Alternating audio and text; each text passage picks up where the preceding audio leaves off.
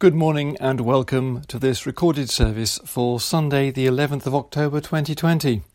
My name is Peter Walker, and the readings in this morning's service are contributed by Amy James. The prayers are by Anne Gibbs, and the songs are by the St Martin Singers.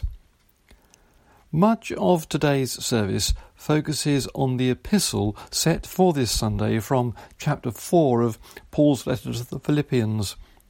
If you're not following the text available on the website, you may like to find a Bible in order to follow that particular passage.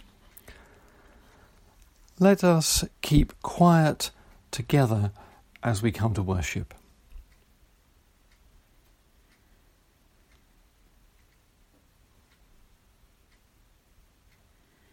Our first hymn is Guide Me, O Thou Great Redeemer.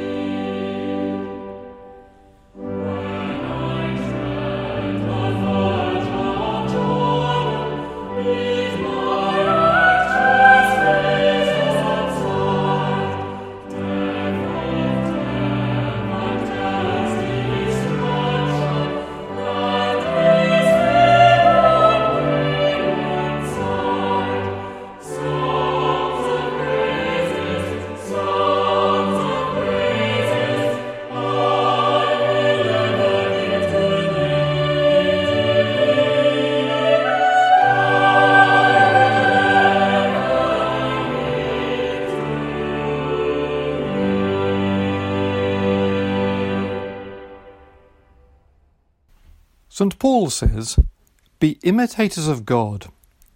Love as Christ loved. Do not grieve the Holy Spirit. Put away all anger and bitterness, all slander and malice.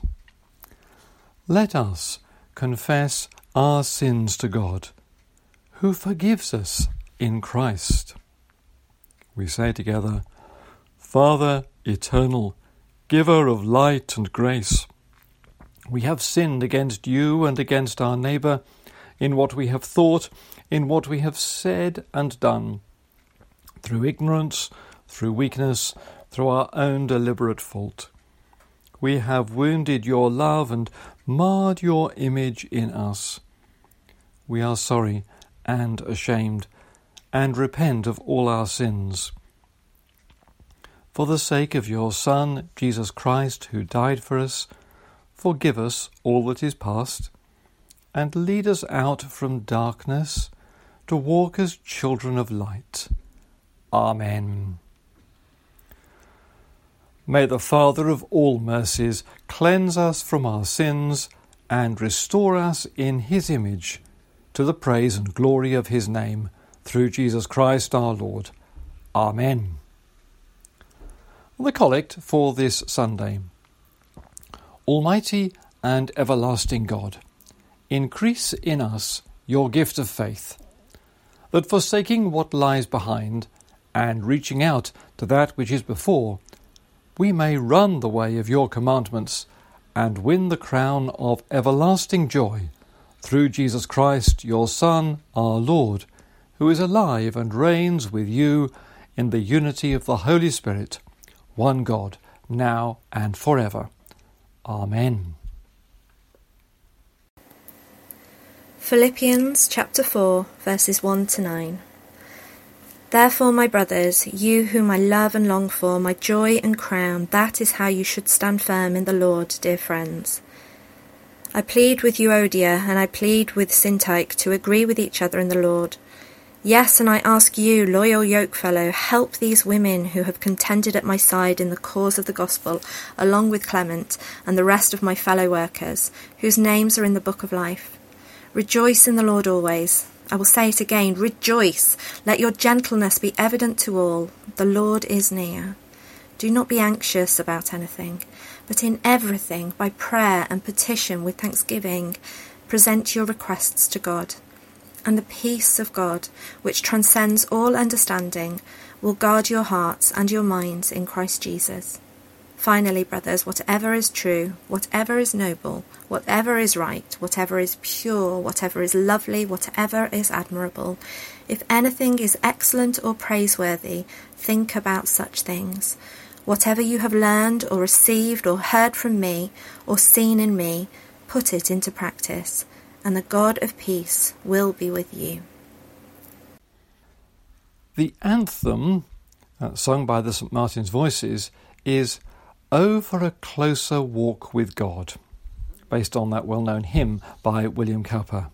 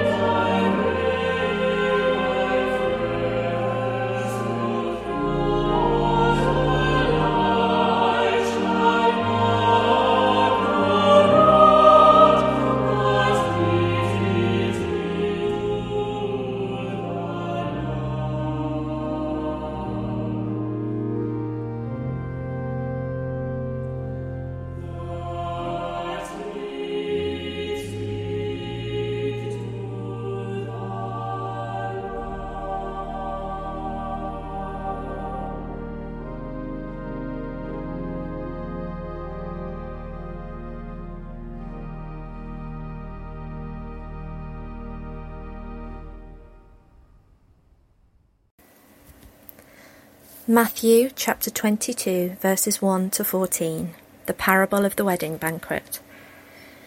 Jesus spoke to them again in parables, saying, The kingdom of heaven is like a king who prepared a wedding banquet for his son.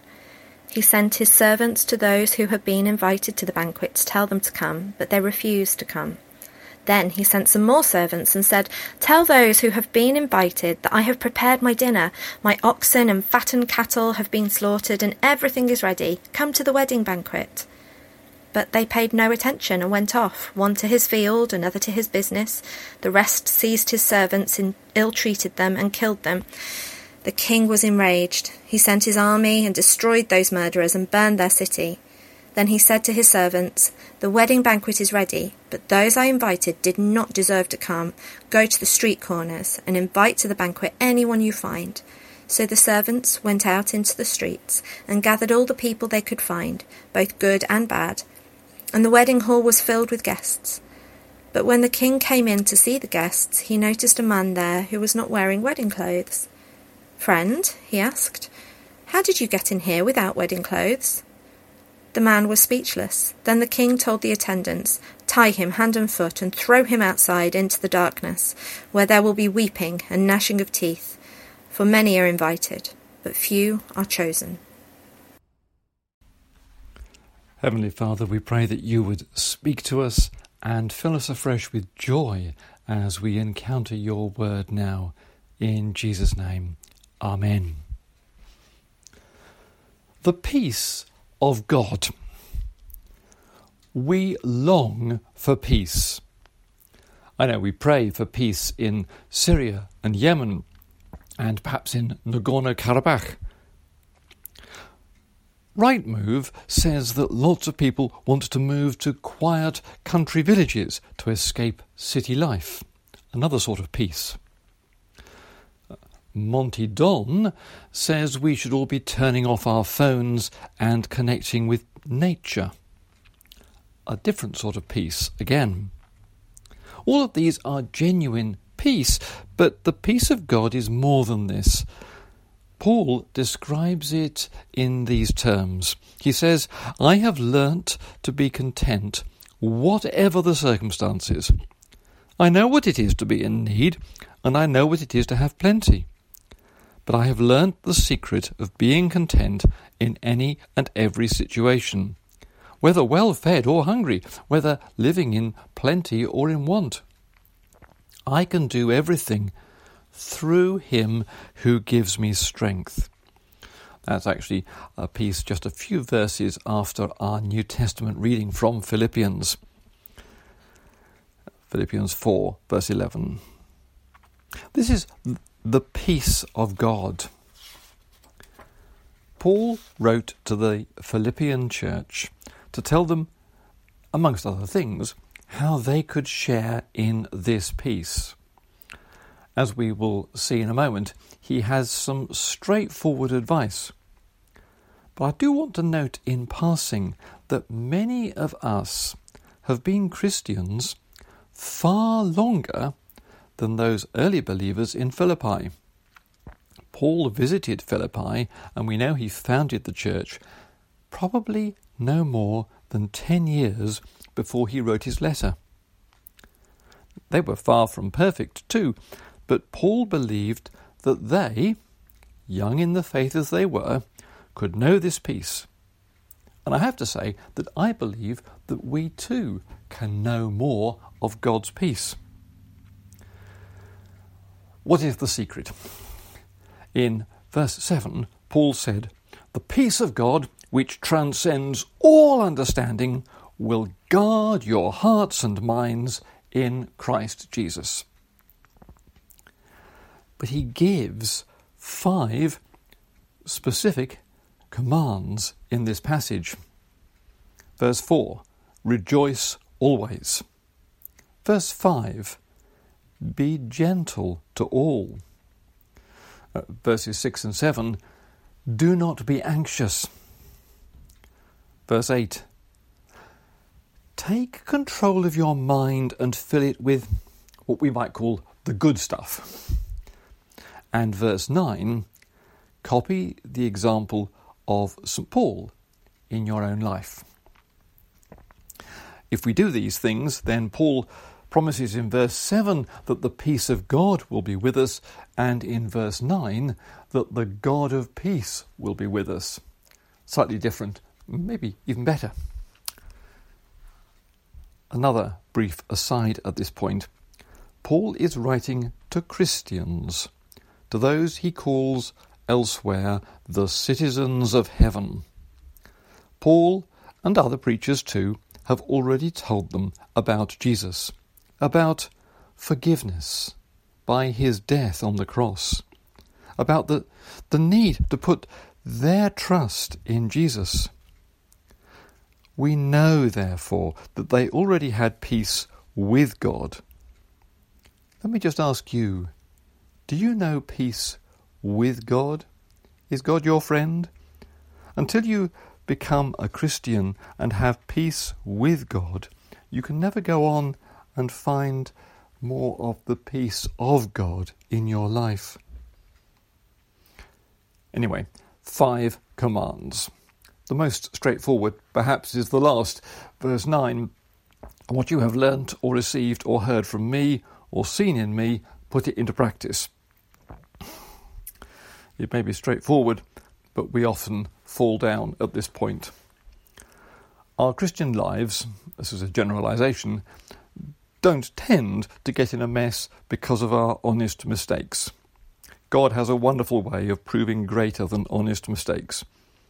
Rather, we fall down or, or just get plain stuck because we haven't done or don't do the things that the Apostle and other Bible writers tell us in plain English. The Bible tells us, for instance, that if we have anything against anyone, to forgive them. Do we? The Bible tells us that our bodies are the temple of the Holy Spirit. We should not defile them either by overindulging our appetites for food and drink or by being part of sexual relationships outside marriage. Do we? The Bible tells us that all we have is a gift from God, and therefore all should be at His disposal. How many of us offer even 10% that the Old Testament tithe required, let alone everything we have to God? Such steps to true peace are not hard to understand, but they challenge our self indulgence.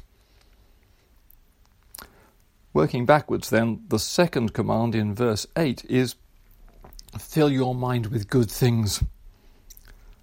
I don't know what you daydream about, but maybe you would be embarrassed if we all knew about some of your thoughts. I might be embarrassed if you knew some of mine. I'm not saying it's wrong to be tempted or that we can ever escape from temptation. But Paul does say that when tempting thoughts come or when depressing thoughts come, we can fight against them by consciously deciding to think of good things instead. Verse 5 is another simple direct command.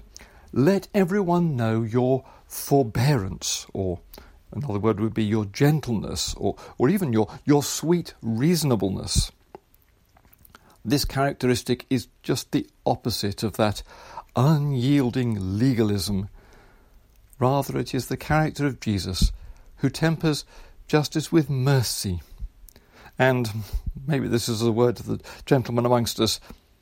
However unfashionable gentleness may be amongst your colleagues, however much it doesn't suit your image at home, we are all, men and women alike, called to be gentle. Remember, says Paul, the Lord, who is close at hand. And so we're faced with perhaps the two most challenging commands rejoice on all occasions and do not be anxious about anything. Our familiar Bibles say, Rejoice in the Lord always. It's probably a better translation to say rejoice in the Lord on all occasions. But is that really possible? there is so much evil and suffering. The Bible says it is. You see, joy is not the same thing as happiness. Joy is an inalienable, undeniable, fundamental quality of heaven. The writer Julian of Norwich said that all shall be well, and all manner of things shall be well. In heaven, not only is life eternal, but life is so good that it's actually worth going on forever. Jesus promises that in the new creation, when there is no longer any distinction between heaven and earth, He's going to wipe away every tear. Sorrow and sighing will flee away. God will be all and in all. We celebrated harvest last week, but heaven is full of the joy of the final harvest, when all is safely gathered in. One day, you and I, as Christians, are going to sit down and share in the wedding banquet of the Lamb of God. You and I are members of the bride of Christ. This will be the New Jerusalem, where flows the river of life, where there grows trees whose leaves are for the healing of the nations in God's kingdom of 10,000 times 10,000 angels, and the multitude of the redeemed that no one can number. Praise God forever. Hallelujah. Joy is fundamentally part of heaven.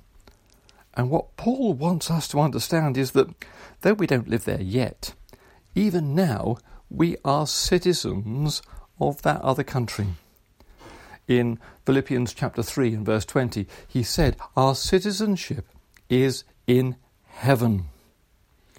Yes, we may have sorrow, anguish, pain, despair now. But at the same time, we experience a tiny, real bit of the joy of heaven. Even in the worst times, it's still there as a reality.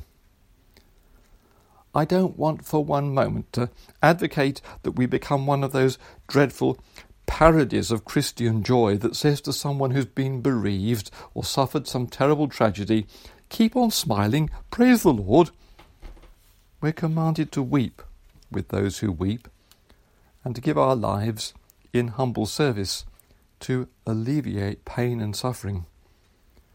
Rather, at the same time as our tears, we know the reality of the Lord, in whom we are citizens now, though in exile, of heaven, where joy is an undeniable truth. This, I believe, is what Paul means by rejoicing in the Lord always. And with this, he says, don't be anxious about anything. It sounds, on the face of it, almost as unreasonable as being joyful on all occasions. But as we've already seen, things are transformed when we are part of the kingdom of heaven. For God rules. He has demonstrated that by raising Jesus from the dead. And Paul himself provides the explanation for this extraordinary command do not be anxious. He says, pray about it. And if we pray, then the infinite power and wisdom of God is available. The infinite power that formed a hundred thousand million stars in each of a, a hundred thousand million galaxies out of nothing, but is also able to fashion the tiny details of a child's hand in its mother's womb and to do all this with such wisdom and understanding that the, the symmetry of his working appears to us as laws of nature. Yet God is neither subject to those laws, but freely chooses them. This power and wisdom God will bring to bear in love on whatever will trouble us if we will only take it to the Lord in prayer. Time does not permit me to spend longer now talking about prayer, but if we will pray, if we will rejoice in the Lord always, if we will be gentle to all, if we will fill our minds with what is good, and if we put into practice what Paul and others plainly teach, then God, in His graciousness, will keep our hearts and minds. Literally, the Greek means God will set a guard around our hearts and minds with His peace. So I pray, may God set a guard around your heart, around your mind, this day, this week, and always. Amen.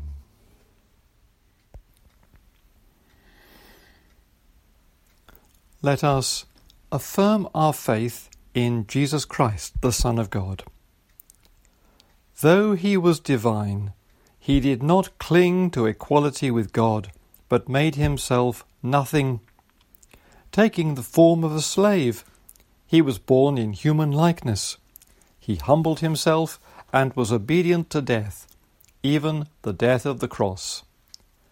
Therefore, God has raised him on high and given him the name above every name, that at the name of Jesus every knee should bow and every voice proclaim that Jesus Christ is Lord, to the glory of God the Father. Amen. Our next piece is a Taizé worship chant, In the Lord I'll Be Ever Thankful. It's a simple chant, and you may like to join in with this as they sing along. In the Lord I'll be ever thankful.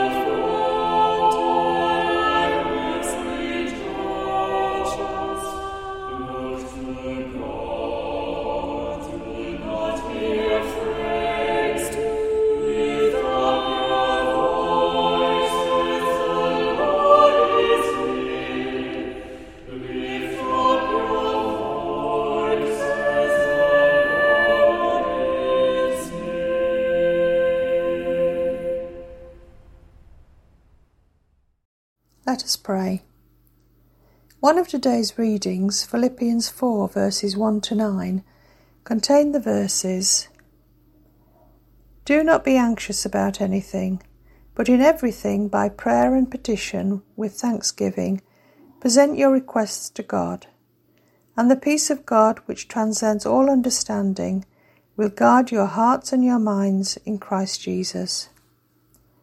And so that is what we are doing today We come to you in thanksgiving, Father, for all that you have done for us in the past, the way you have cared for us, answered past prayers, and provided for all we needed, for our homes, friends, and families. These are difficult times for everyone, and even ordinary everyday life is more complicated. Please guide world leaders who have to make life changing decisions regarding managing this pandemic. We pray also for the local authorities and councils in the UK as they decide what restrictions to put in place to protect lives and to save the economy at the same time.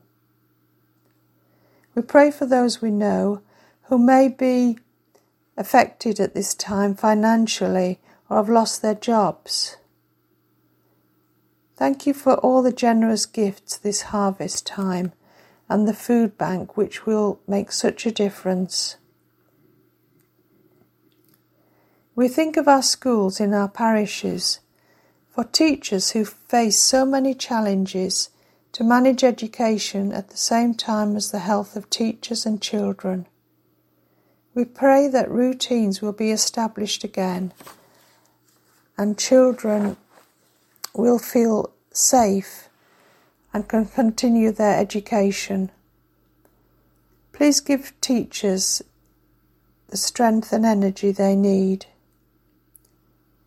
We pray too for students recently starting university but now isolating with other students they may just have met and perhaps missing home. It's particularly difficult if you are ill at this time, and so we pray for those on our church prayer list and anyone we know who's sick physically or mentally at this time. Please bring your healing touch, Father, and strength for them to face each day. We pray especially for those people living on their own or have just lost a loved one we ask the Holy Spirit to bring them comfort and encouragement. We ask for that peace which only God can bring. Thank you that we are able to continue now with our services inside church as the weather turns cooler. We pray that people will feel safe and happy to meet and have contact again, which is so important in our relationships. Help us to care for our communities for young families, the elderly, and lonely, and overcome the barriers we may come up against. In all that we do, help us to be sensitive to others' wishes and needs whilst respecting their views. Father, we offer you all these prayers and trust them in your loving hands. Amen. As our Saviour taught us, so we pray. Our Father, who art in heaven, hallowed be thy name. Thy kingdom come, thy will be done, on earth as it is in heaven.